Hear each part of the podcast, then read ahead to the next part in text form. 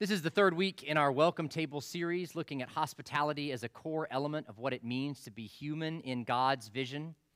Uh, each week, the sermon follows the progression of a meal that's shared. So we've looked at the greeting of guests. Last week, we looked at place settings, table settings. Today, we look at the menu.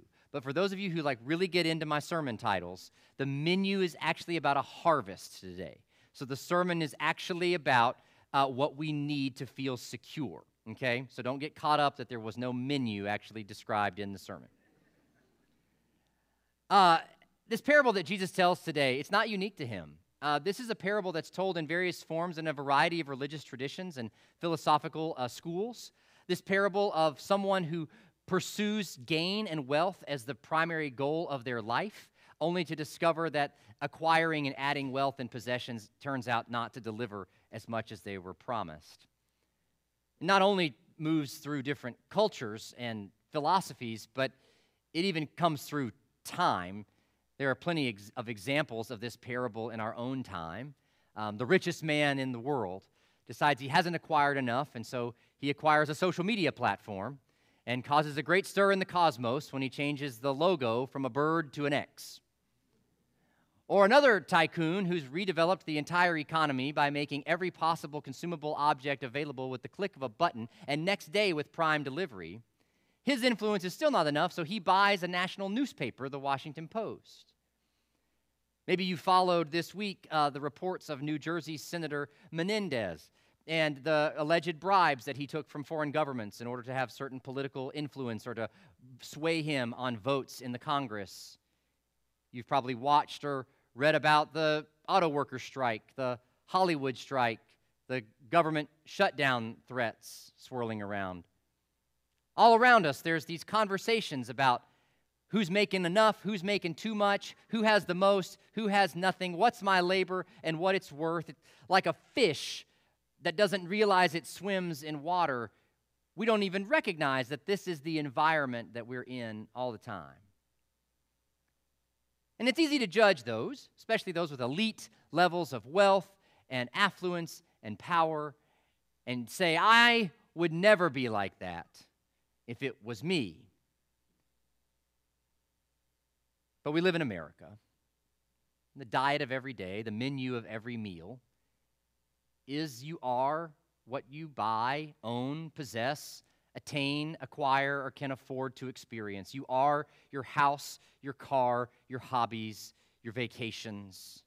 To be human in America is to be defined by what we've got, who's got less, and what I need to do to get more. Everybody can join in together with Tevya from Fiddler on the Roof and sing, "If I Were a Rich Man."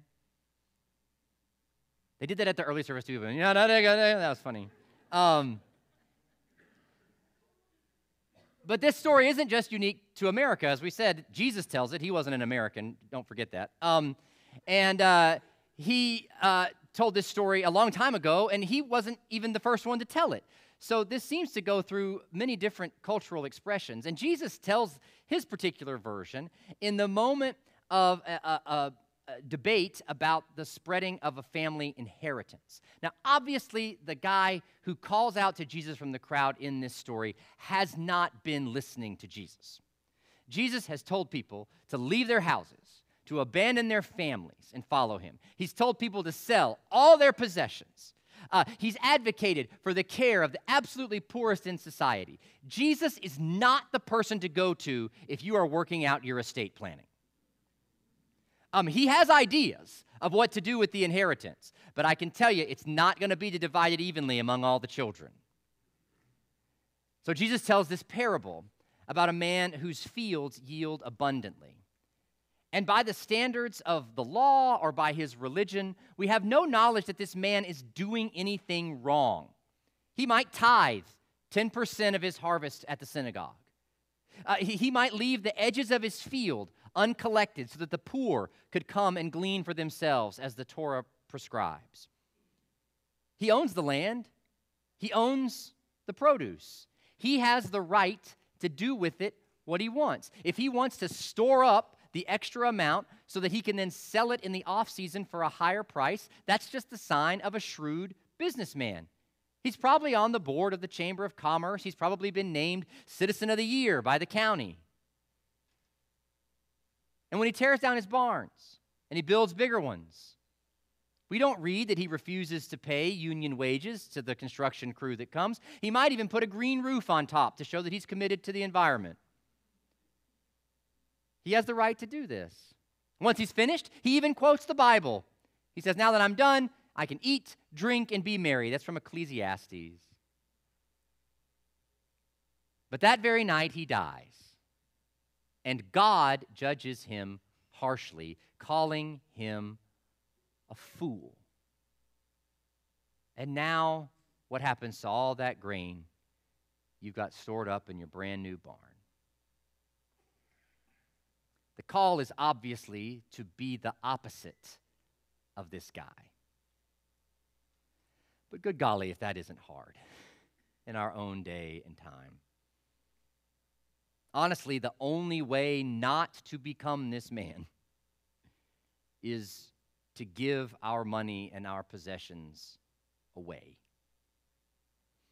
Every year we ask you all to consider your annual financial pledge to the church, and there's an element that feels like a fundraising campaign to that, but it's actually something much deeper. It's actually much more core and central to what it means as a disciple.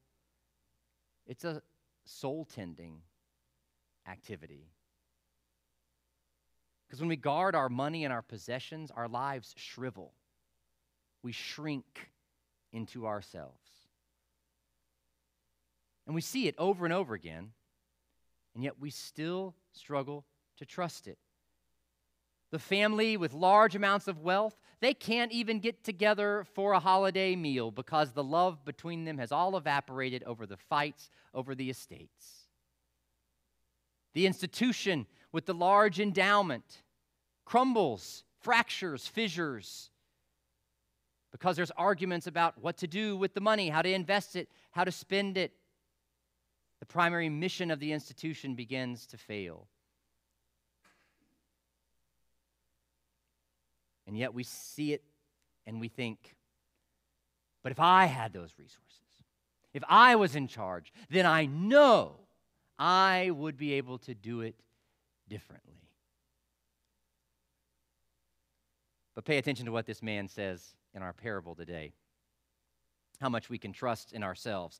It, He says, and he thought to himself, what should I do?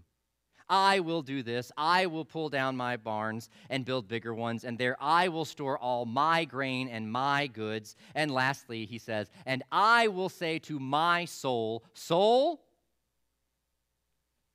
He's always talking to himself. He's entirely wrapped up in his own self and his projects. Because he gives nothing away, he has no identity outside of himself. So all he can think of is that he can tend to his own soul and that he will eat, drink, and be merry by himself.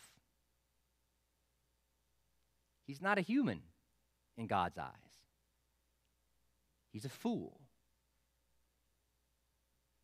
Perhaps growing wealth as the goal of life turns us fully into an I with no capacity for a you or a them. It just leaves us empty.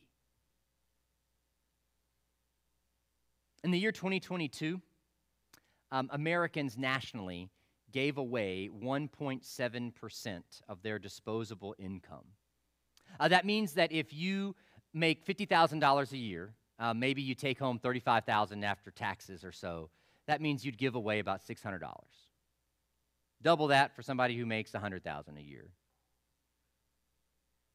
At the same time, between the years twenty twenty and twenty twenty-two, the number of storage units that people bought to keep all the stuff that won't even fit in their house grew by nine hundred seventy thousand units. fourteen and a half million Americans rent a storage unit to keep stuff in that won't fit within the walls of their own home.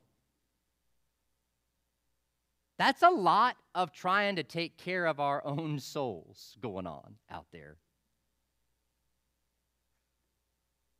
But on this day, on this Worldwide Communion Sunday, we have a gift.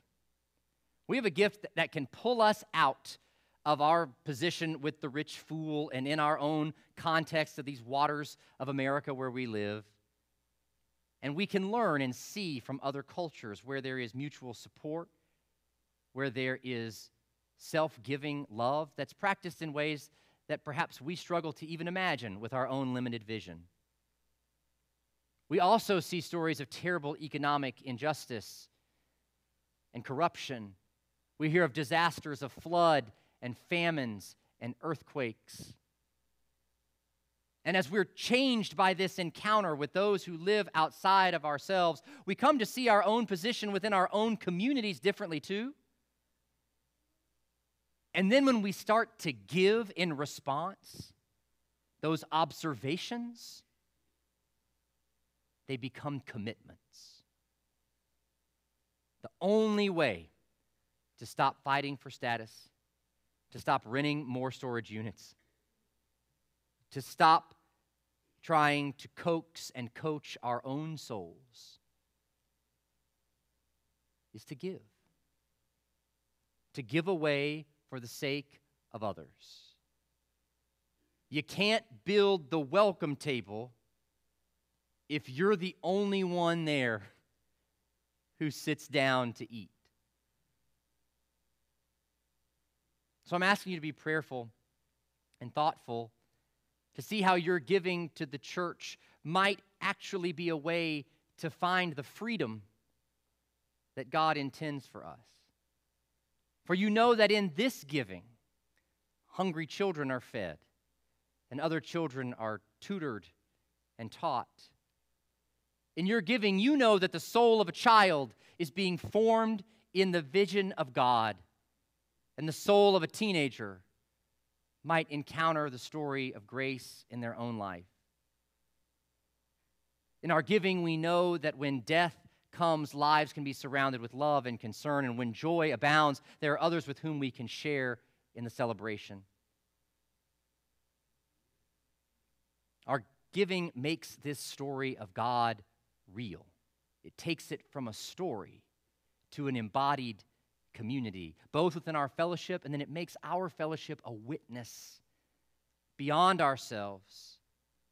Our calling, our giving manifests the welcome table in a culture that so desperately longs to be freed from the consumer God who reigns over us. We know this because we trust Jesus is God. And that only a fool then would think that they could eat, drink, and be merry all by themselves. And the way that we create this community in which we delight, the way that we fashion this community of grace, it is to give. In the name of the Father, and the Son, and the Holy Spirit. Amen.